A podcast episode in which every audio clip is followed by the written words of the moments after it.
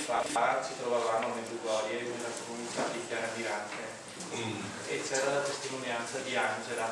Mm, sì, sì, conosco bene la testimonianza. Fuggita da Satana, c'è cioè un libro molto importante, molto forte. Parlando dell'Eucarestia. Non so chi l'ha letto, è un libro bruttissimo. Sì, sì, io l'ho letto molto diverse volte, sì, è difficile da trovare.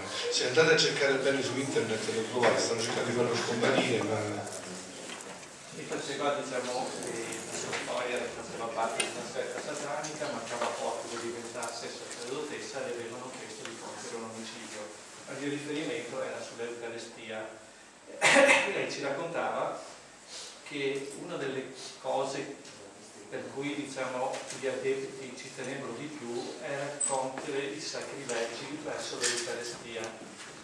E quindi loro, soprattutto diciamo, alla vigilia delle grandi feste cristiane, ecco perché fanno i furti, le portano diciamo, via anche dalla chiesa. Va bene, io sono anche esorcista, confermate ancora io sono anche esorcista della diocesi nominato dal vescovo, no? Quindi diciamo anche per motivi di approfondimento, poi l'avevo già fatto nel passato, quindi ho conosciuto questa realtà, appunto la riflessione che faceva di Chiari. Sì. Fulvio. Fulvio, la persona che faceva Fulvio è molto profonda, no? Dice come mai succede che questi credano più di noi nella presenza reale dell'Eucaristia se, eh, appunto, se noi viviamo così blandamente la nostra fede oppure lasciamo a volte l'Eucaristia incustodita così come nulla fosse. Eh. Lei, eh, il discorso che stavo facendo capire, perché lei diceva che proprio che loro erano coscienti che lì c'era veramente la presenza di nostro Signore in corpo e sangue, e quindi diciamo anche perché alla vigilia, come dicevo prima, delle grandi feste cristiane loro ci tengono a fare i sacrilegi proprio verso il corpo e il sangue del Signore. Quindi l'osservazione che facevo a lui è che a volte capiscono più loro di noi. Eh sì, sì. Eh, e anche se è stato contento della riflessione che ci ha rinfrescato questo momento forte dicevo per quanto riguarda, visto che ho fatto la cena appunto, questo libro testimoniava proprio questo di questa giovane che aveva proprio, era proprio entrata dentro e poi doveva uccidere proprio Chiara, praticamente doveva andare a uccidere Chiara, sì sì certo, sarebbe stato per il salto di grado, no? Aveva il coltello in tasca, doveva fare proprio questo, poi Chiara l'ha abbracciata, lei ha avuto tutta la sua trasformazione, insomma grazie a Dio, e lei adesso testimonia tutto questo, no? Testimonia proprio tutto questo. E, e questo appunto è un fatto che veramente ci interpella, insomma, come cristiani, cioè, perché io vedo a volte anche le nostre sante messe non parlano più, insomma, cioè, com'è possibile? Cioè, com'è possibile che non ci trema il sangue nei polsi pensando che è il miracolo più grande dell'universo, no? Cioè, sotto i nostri occhi un po' di pane, un po' di vino diventa il corpo e il sangue di Dio. Cioè, eh, infatti io cito anche, visto che faccio un po' con la traduzione anche alla Santa Messa, no? Lo farò anche stasera, cito anche un passaggio che diceva anche la Madonna Miriana, no? Se ci dovesse essere l'apparizione e la Santa Messa non avete dubbi, andate subito alla Santa Messa, eh? Cioè noi dobbiamo veramente vivere la Messa, perché quello è un atto divino, questo, perfetto, sicuramente realizzato fino in fondo, no? Un atto divino per eccellenza. Bene, però adesso volevo introdurmi nell'argomento della Divina Volontà. Chi ha da fare qualche domanda, ha da chiedere qualcosa, altrimenti io do altri spunti ancora se voi non avete nulla da chiedere in particolare, insomma, no?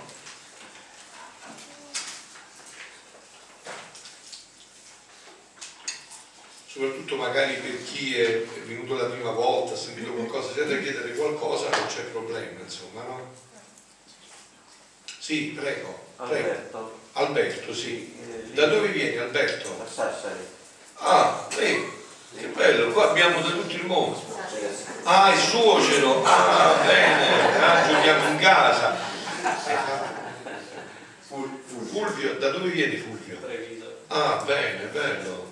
Nella catechesi precedente lei ha, uh, verso la fine ha, ha messo in luce un punto, il punto cruciale, il punto cruciale è l'incontro tra la volontà di Dio, di Gesù, del Signore e la nostra volontà.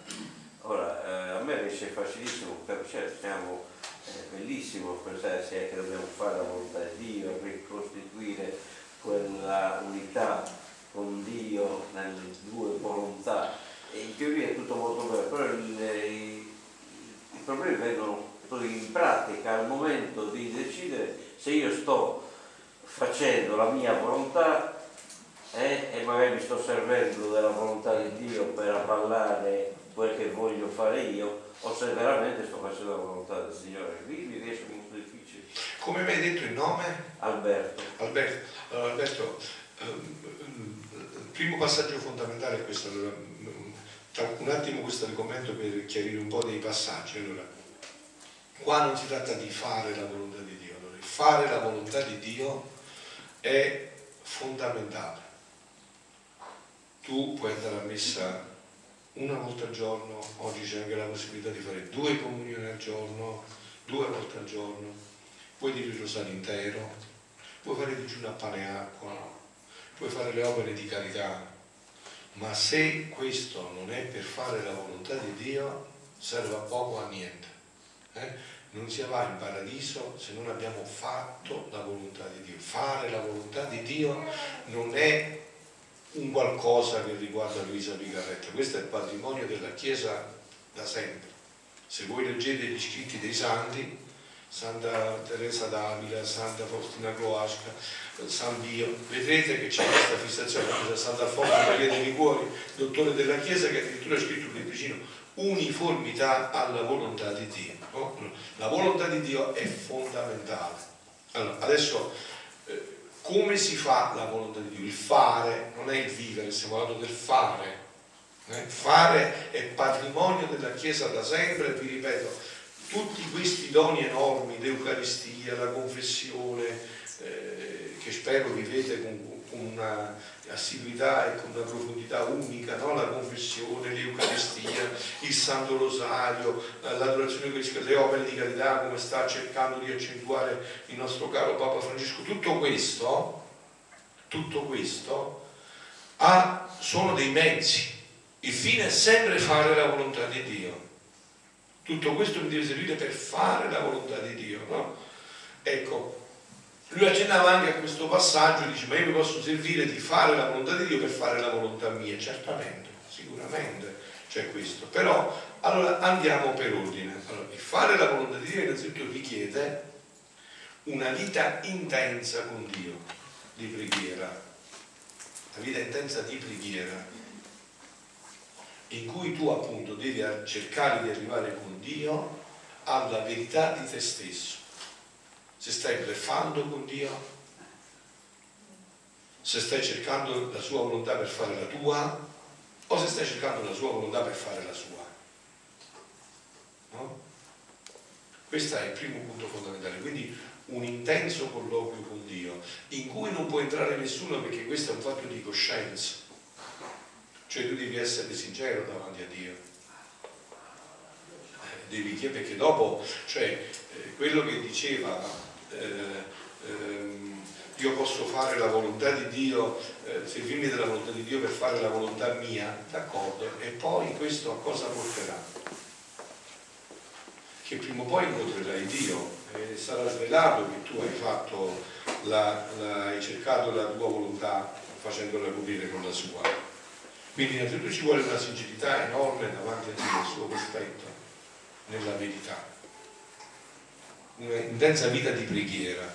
Poi eh, la preghiera è il grande mezzo, il mezzo per eccellenza, quel famoso, diventato ormai famoso in questo millennio, pregate, pregate, pregate, non è un modo di dire, ma per dire preghiera, è proprio per questo, una preghiera, dico io, che non cambia la vita è urgente, bisogna cambiare preghiera.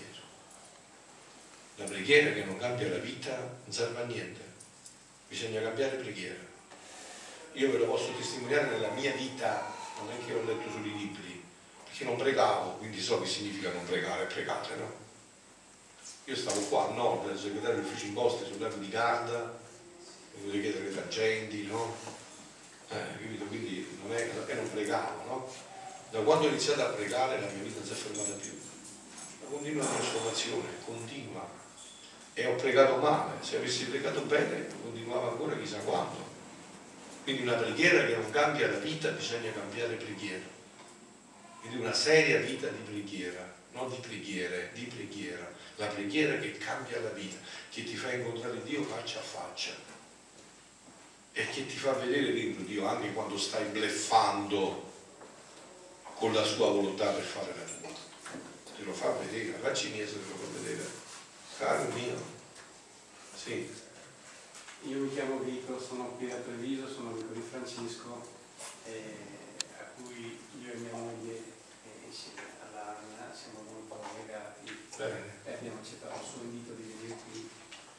Allora, in realtà io e lei stiamo facendo un percorso con la comunità magnifica per il rinnovamento dello spirito. Mm-hmm. E quello che, il, al di là del suo camminare, il mio camminare, è di cercare, di cercare di poter vivere eh, quella gioia, perché nella realtà questo io personalmente sto cercando, che mi stravolge la vita, tanto da decidere di cambiare, eh, per cui lasciare le mie certezze, le nostre certezze. Poi stiamo facendo un altro percorso anche a livello di coppia matrimoniale, questo anche ci sta tutto lì. Bello. Però che cos'è questa gioia, perché io sono alla ricerca di questa gioia che stravolge la vita e mi fa gridare veramente alla grande: io sono cristiano e lo sono perché ho trovato questa gioia. Perché nella realtà poi noi anche frequentiamo persone che con la Chiesa nulla hanno a che fare e di conseguenza tutte volte eh, io personalmente sono in crisi perché non ho le risposte Eh, giuste da dire, la mia vita è cambiata perché ho fatto esperienza di Dio, ma io ancora questa gioia non, non l'ho ancora trovata. Puoi darmi un punto a riguardo? Allora, eh, io non ho risposte e tu non è che ho le risposte, insomma io prego. Eh sì, sono un aiuto, sì, però, che mi possa sì, dire questa sì, è la via no, no, che tu possa allora, percorrere. Sì, ho capito perfettamente, perciò bravissimo, no? Ma io dicevo, cioè inserendomi tra le due eh, situazioni, la, il problema è, è questo, di fare la volontà di Dio significa che io innanzitutto, diciamo, eh, io devo fare la volontà di Dio, devo fare la volontà di Dio, mi chiedo, no? Ma io se pongo questa domanda, innanzitutto che cosa nasconde questa domanda? Delle certezze assolute, no? Che dietro c'è un creatore.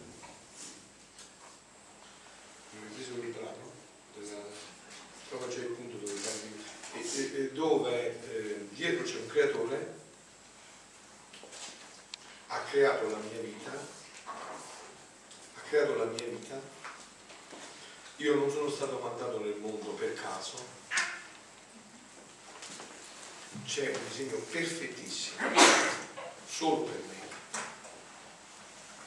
esclusivamente per me, unicamente per me.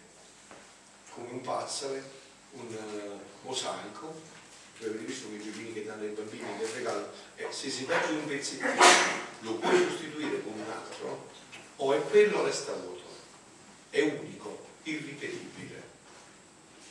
Quindi non ho da avere invidie o da avere situazioni, assolutamente, non ho da avere niente di questo. Io devo credere a un progetto unico per me, esclusivo per me, personale.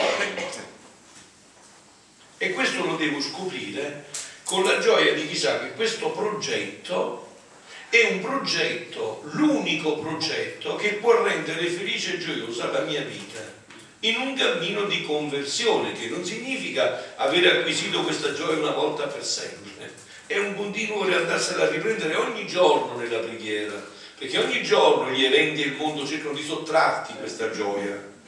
Cerco di sottrarti queste, queste... Quindi prima di tutto nasconde questo punto fondamentale, cioè una volontà che eh, ha dato una, una volontà che ha dato la vita per me e mi ha fatto unico e irripetibile. Né mai c'è stato, né mai ci sarà un altro come me. Siamo unici. Eh, questo è un brano dell'otto settembre millenovecentotrentadue, il volume trentuno. No, trentuno, sì, sì, sì. Volume trentuno, sì. Allora,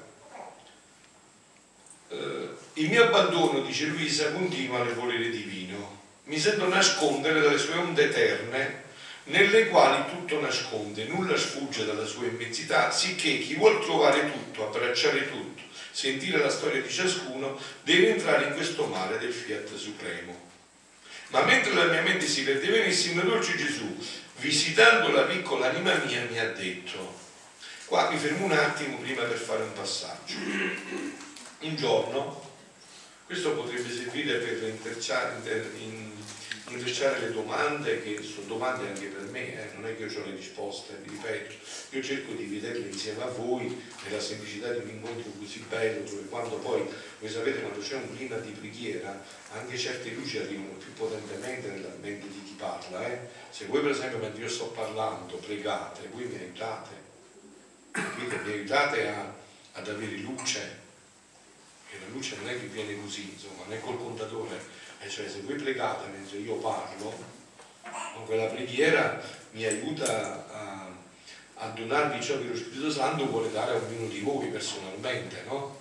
Un giorno Luisa era eh, in dissidio con questo problema, ma perché lei viveva uno stato, diciamo, di sofferenza molto particolare, nel senso che eh, poteva fare qualcosa ma non poteva fare, eh, si riprendeva attraverso i suoi, quindi aveva dei, iniziava a nutrire dei grandi dubbi, ma veramente questo stato viene da Dio, ma non è la mia mente, non è con fantasia del demonio, no, sapete quelle situazioni che in una profondità di vita spirituale tutti sperimentiamo, chi prega seriamente lo sa, insomma, no?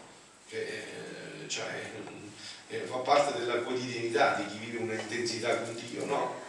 E allora era in questo tormento più forte del solito. Si addormenta pregando tre gloria al Padre a un santo, San Francesco di Paola, un santo eremico calabrese, no? Prega questo santo e si addormenta. Si addormenta, nel pieno del sonno gli appare questo santo e lei subito la domanda, perché la pregata per questo, ma il mio stato è volontà di Dio, che cosa sto facendo? No? E il santo gli dà questa risposta, dice: guarda, è facilissimo comprenderlo, è semplicissimo, non, non, non ti angustiare, che lei voleva raccontargli tutta la vita, no? Non ti preoccupare, non serve, non conosco, è semplicissimo. Se adesso Dio ti chiedesse l'opposto di quello che stai facendo e tu fossi certa che questa è volontà di Dio, lasceresti immediatamente questo per quello? Se sei in questa disposizione, sta certo che quello che stai facendo è volontà di Dio. Esempio riportato su, su me adesso in questo istante, eh, mentre parlo.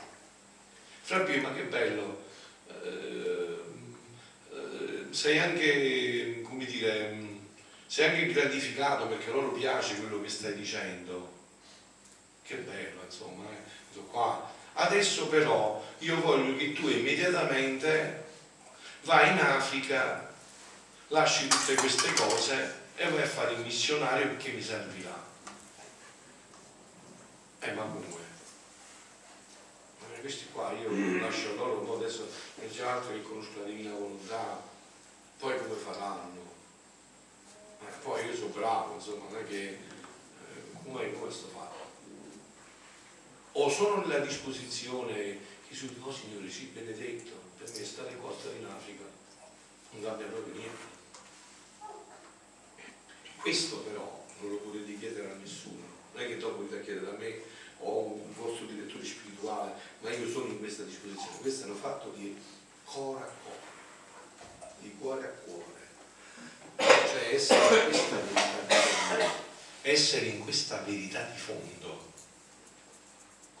Questa verità procura anche la gioia, perché gli eventi non mi possono imprigionare. Non sono imprigionato, perché cosa ci sottrae la gioia? Le passioni. Certe passioni ci sottraggono la gioia, perché le passioni rendono un poco schiavi, no? Chi è un, è un uomo libero? Un uomo che non può fare a meno del computer, non può fare a meno delle sigarette, eh, non può fare a meno del telefonino, non può fare a meno del sesso, non può fare a meno dei soldi. È un uomo libero quello là.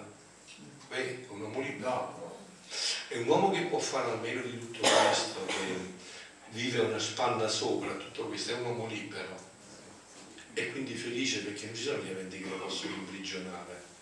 Le passioni imprigionano, fino a che non siamo in un cammino di purificazione e, e siamo nel cammino di purificazione. È chiaro che alternano momenti di gioia a momenti di altro aspetto, perché siamo in cammino. Ma questo è bellissimo, perché noi siamo in cammino, non è che quella gioia è un'acquisizione, è una conquista continua che bisogna andare a riaffermare. Così anche per la volontà, eh, ripetete detto qua.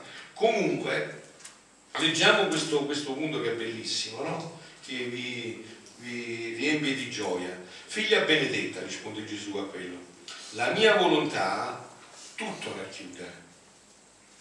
Anzi, per ciascuna creatura vi tiene la sua pagina scritta. Hai capito? Emanuele, Emanuele Maria, c'è una pagina scritta. Tutta per lui.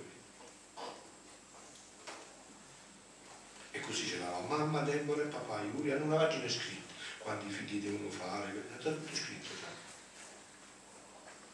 È tutto scritto. Noi non siamo stati mandati nel mondo per caso, voi oggi non siete qua per caso, il caso nella vita cristiana non esiste, esistono le dio incidenze, non i casi. Caso nel mio paese vellinese si, si chiama formaggio, si mette sui mancheroni. Il caso non esiste, esiste la dio incidenza. E Dio che ab eterno ha stabilito che tu stamattina stavi qua. Tu potevi esserci e non esserci, potevi anche non esserci, ma Dio aveva già stabilito, aveva scritto tutto per te. Per ciascuna creatura vi tiene la sua pagina, ma non vi riempie di gioia questo, sapete che Dio sa, non, non è stato niente. Non sfugge niente a Dio. Dio stamattina si è alzato, non mi pare che non dorme, ma mettiamo che si è alzato, ha visto nella mano e ha visto tutto l'universo, tutti gli uomini che sono stati, sono e saranno, quello che succede tutto così, tutto... Ah. Eh, non c'è niente che è sottratto, non c'è niente che è sottratto. Questo è il nostro Dio, no? Se no che Dio è, insomma, non c'è niente, perché non so, a volte mi sembra anche in questi eventi, no, di, di cui si parla tanto a sproposito anche, no? Succede un terremoto, dice, ma, ma che fa? Dio si era addormentato, stava, non lo sapeva che non c'era il terremoto, stava un po' riposando, sarà, eh, eh, tu non sfugge niente. C'è una volontà voluta e una volontà permissiva, ma tutto è sotto il controllo di Dio, tutto è nel suo sguardo. E tutto concorre al bene di coloro che amano Dio. Sant'Agostino, che era audace, dice: pure i peccati convertiti, convertiti, servono, appunto. Tutto concorre, diceva San Paolo, ciò che è bene. E Sant'Agostino diceva: e si ama peccato, pure i peccati, se ti converti, ti fanno diventare santo prima, perché lui ha fatto esperienza. San Francesco, no? Quindi sapevano, se ti converti sul serio, anche quello diventa scalino di lancio, no? Quindi dice. Vi tiene la sua pagina scritta, sentite, sentite, del come si deve svolgere la sua storia e formare la sua vita. Non è che la pagina scritta è così, sono curati i dettagli, i dettagli sono curati. E questa pagina scritta fu ab eterno, è entrata nel tempo, ma era nella mente di Dio ab eterno. Perché? Fra miliardi di esseri possibili Dio mi ha chiamato a me all'esistenza e non a un altro. Io ho sessanta anni, sessantadue anni fa, dov'ero? Beh, dov'ero? Niente, solo nella mente di Dio, uh, niente. Dal niente al sempre, perché adesso non posso sottrarmi più, suicidio non esiste. Suicidio è una cosa del corpo, ma, ma l'anima è eterna.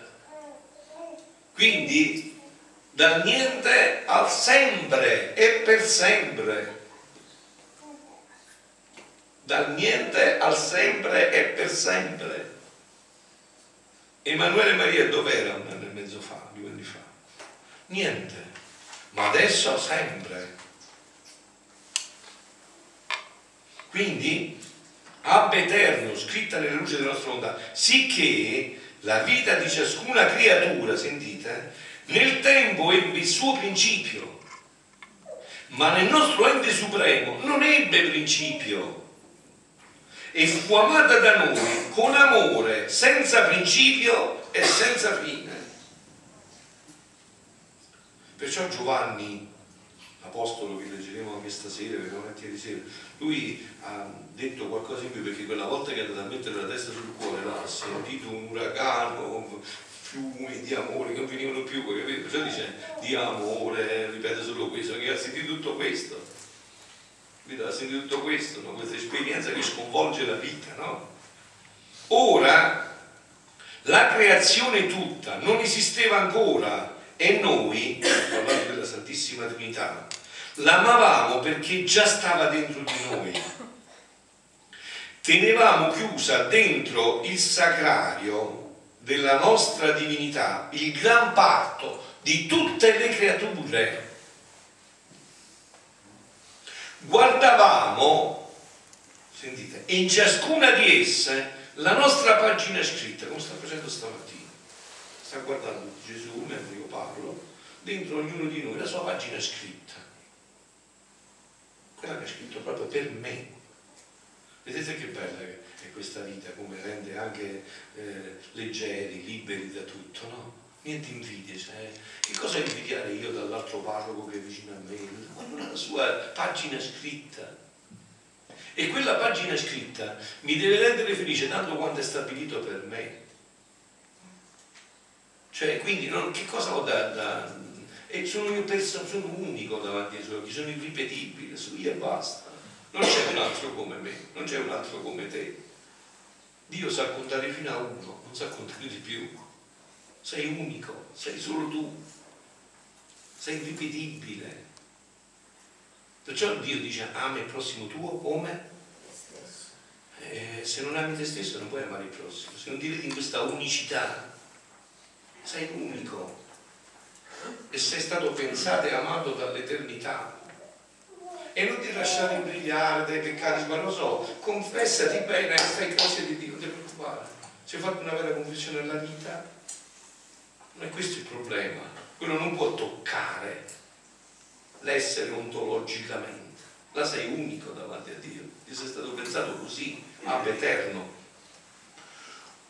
Tenevamo ora la creazione tutta, non esisteva ancora, noi l'amavamo perché stava, tenevamo chiusa dentro il sacrato della nostra vita, gran parte di tutte le creature. Guardavamo in ciascuna di esse la nostra pagina scritta, le sue vicende, la sua piccola storiella, e a secondo di ciò che era scritto, il più e il meno che doveva essere compiuta e glorificata la nostra volontà santissima, così più intensamente l'amavamo.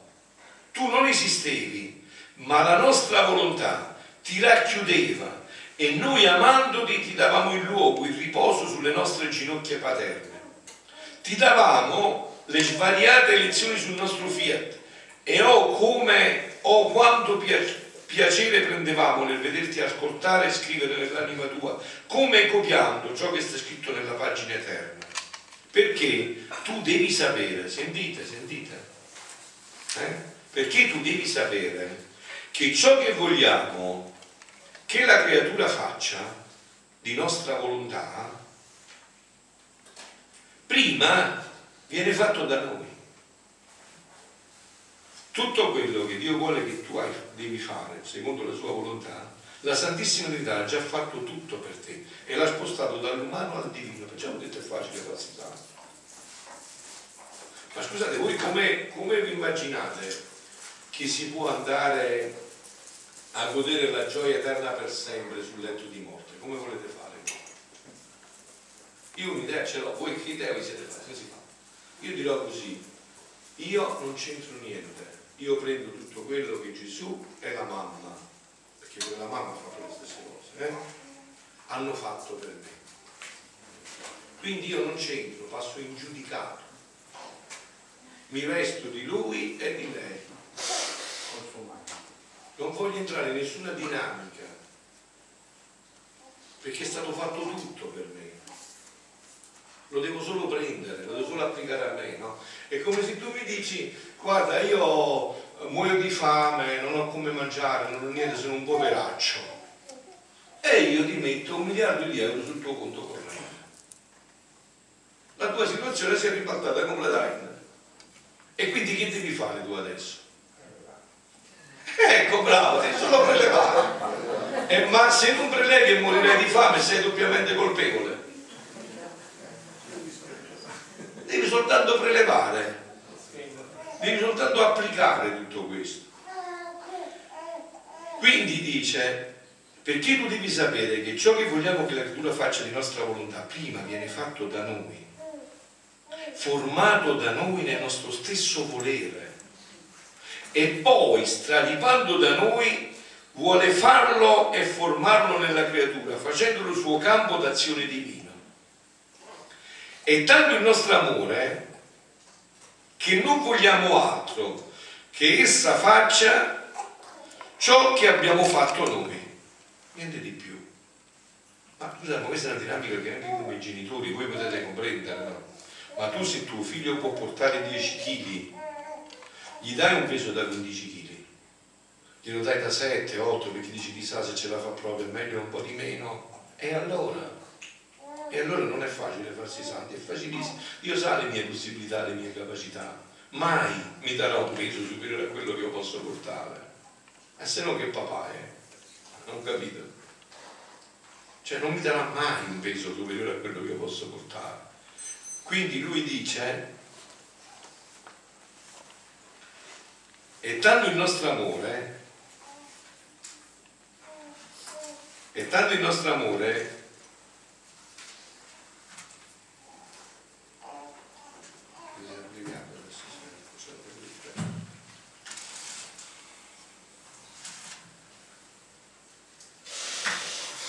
è tanto il nostro amore che non vogliamo altro che non vogliamo altro che essa faccia ciò che abbiamo fatto noi, dandole il modello dell'atto nostro, affinché ne faccia la copia. Quindi è proprio semplice, dobbiamo solo copiare, più semplice di questo non dobbiamo fare, dobbiamo proprio copiare. Come ha detto a Giovanni, abbiamo detto stamattina, senza di me non potete fare niente. Non è un modo di dire di Giovanni, è proprio così, non possiamo fare niente, dobbiamo solo copiare. E qua sta tutta la gioia, copiare. Quella pagina scritta per me a Betel, no, ma c'è ancora di più. E quanti aiuti e assistenza non diamo mentre fa la copia? Cioè, sapete come si traduce? No? Sono andata a scuola e a certe volte i compiti li copiavo da mia cugina, che era bravissima. Dice: ma questo è così ciuccio che magari non copia neanche bene, è meglio che controllo pure quello che ha copiato, e se c'è opportunità lo aiuto a correggere anche quello che ha copiato. Cioè, più di questo c'è un amore, più di questo si può amare, più di questo. E assistenza non diamo mentre fa la copia, dandole la nostra stessa volontà come atto suo, come materia prima, affinché la copia riesca secondo il nostro disegno. Dice una volta Gesù in questi scritti, no? Che dobbiamo terminare, stavolta ho visto bene l'orario, eh, dice Gesù in questi scritti: guardate come siete strani voi, no? Dice: io vi do la traccia di un compito, voi non sapete farlo e mi piangete, vi dimenate, e io sto là a fianco a voi che attendo che mi dite: vieni a farlo tu in questo compito che io non lo so fare, io mi precipito, non vedo l'ora che voi mi chiamate a fare quello che io vi ho dato da fare, perché lo faccia io in voi. Non vedo l'ora che voi facciate questo. E voglio concludere, e voglio concludere eh, con quest'altro punto, no? questa, questa cosa particolare che per me è stata molto liberante e penso lo sia anche per voi, e vi prepara poi all'incontro di stasera, viva e vero, nell'Eucaristia, no? Un giorno eh, Luisa, che ha dovuto dare, perché Luisa non voleva scrivere, ha dovuto farlo per obbedienza, l'ha fatto sempre con un martirio, anche perché insomma lei non sa scrivere, cioè ci sono orrori, orrori di, orto, di ortografia enormi, insomma, no? Era la prima elementare, quindi potete capire, è bellissimo che Gesù ha lasciato tutte queste caratteristiche, no? Perché anche questo può essere un deterrente per i superbi, no? Cioè qua ci vuole, può essere un grande deterrente, no? E Dio sa, sa come fare le cose. Come ho detto, Padre, ti ringrazio che queste cose che nascoste ai sapienti e agli intelligenti le regalate ai piccoli, papà, perché così è piaciuto a te, no? E un giorno questi testi vanno nelle mani di sacerdoti, teologi, no? E criticano questi testi perché dicono, insomma, cioè, eh, sto Gesù che viene continuamente da te ogni giorno, e che addirittura te lo porti nel letto, che suffi dalla sua bocca, perché se leggete questi scritti, che poi sono esperienze mistiche anche di altri mistici, non è che su questi punti, no? Succhia dalla tua bocca, tu succhi dalla sua, insomma, tutte queste cose a noi, noi ci sembrano delle esagerazioni, no? E Gesù poi eh, attraverso Luisa risponde, dice, guarda, prima cosa, io sono Dio, non so se mi spiego. Se sono Dio e posso fare quello che voglio, quando voglio, come voglio e con chi voglio. Eh, penso che nessuno può dire niente, no? Anche perché poi ci dimostrerà che è la tutta perfetta giustizia, eh? Non è che Dio fa chi figli e chi figliastri, eh? Capito? Poi di là, guarda, io vado pronto anche su questo di là, no? Quindi da Gesù non voglio vedere niente, hai ragione su tutto. Dice, ma quando è morto tuo papà insieme a tua mamma? Tutto perfetto, Gesù, quello era il massimo del bene che si poteva fare, non ho proprio dubbi, io in tutto quello che succede non ho proprio dubbi che è il meglio che si può fare, eh? Assolutamente. E chi si permetterebbe di andare a dire, Dio, guarda, quell'evento l'avrei fatto così? Lui ti fa vedere, poi dice, no, no, ma quello era, era il massimo bene, io non voglio correre questo rischio, no? E allora un giorno quindi eh, Gesù si presenta e dice, guarda, primo io sono Dio, posso fare quello che voglio, quando voglio, come voglio e con chi voglio. Due, però ti voglio dare anche un'altra risposta, è a noi che la dà, perché questa dinamica c'è in Luisa, eh? Gesù cosa fa in Luisa? Guarda, se andate a leggere, dice, stavo dentro di lei, esce da dentro di lei. Questo non si verifica per gli arti mistici, in serio viene dato esterno, invece Luisa è sempre dentro, ma perché deve dare queste lezioni, capite, no? Poi chi legge capisce che è facile comprendere, no? Cioè Gesù è sempre dentro Luisa, no? Allora Eh, Gesù gli dice, guarda un poco, guarda come sono strani gli uomini, guarda come sono strani. Allora, loro adesso sono sconvolti perché tu, Luisa, chi si è offerto vittima, nessuno di noi l'ha fatto questa, eh? Si è offerto vittima, e tante volte si è andato a leggere quante volte ha stornato i castighi per l'umanità con questa sua offerta, eh? Tantissime volte, ma proprio tantissime. Dice, eh, ti sei offerto vittima e io vengo da te, ti faccio una carezza, sto là. Dice, e cos'è più? Questo o il fatto che io a loro mi si pongo sulla loro lingua, gli entro nel loro stomaco, e magari lingue indigeste, da buone intenzioni, poche parole, e stomaci che hanno situazioni, e io entro dentro di loro solo perché questa è una cosa eccezionale, la ritengono più grande di una cosa che io invece ho donato a tutti i miei figli. Cosa è più grande? Se adesso Gesù viene qua, si siede a fianco a me, mi fa una carezza, o che stasera io me la posso infilare nello stomaco dove a mezzogiorno ho messo la pasta asciutta, e se non ho digerito non dice neanche che schifo, ci viene lo stesso dentro. Cioè, cos'è più grande? Cos'è più grande? Perché avere invidia di un bambino o di una bambina che adesso diventa di nonni che vedono la Madonna? E beh, e che fa? E che c'è di strano? E che fa che vedono la Madonna? che cambia che vedi la Madonna? Qual è il rapporto più intimo?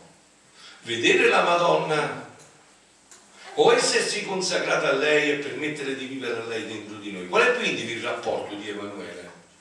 Adesso che sta abbracciato la mamma o prima quando stava dentro? Qual è più intimo il rapporto? Ah, visto? Quando era dentro non poteva mangiare se non mangiava la mamma. Non poteva fare niente se non faceva la mamma. Adesso invece se vuole mangiare da solo, tra poco mangia da solo. Se vuole camminare da solo senza della mamma, cammina. Quindi cioè, qual è il rapporto più intimo? Qual è il rapporto più intimo? Ma noi su queste cose ci lasciamo prendere dalle situazioni, non penetriamo. E questa è la vita della Divina Volontà. E questa è intimità unica con Dio. Gesù dice, mo, posso sforare? No, va bene ancora due minuti. Gesù dice in un passaggio in questi scritti, no? Che lui, poi ve lo leggerò, ricordatemelo che oggi ve lo leggerò, dice così che lui ha permesso questo, di avere un Gesù proprio per me e una mamma proprio per me.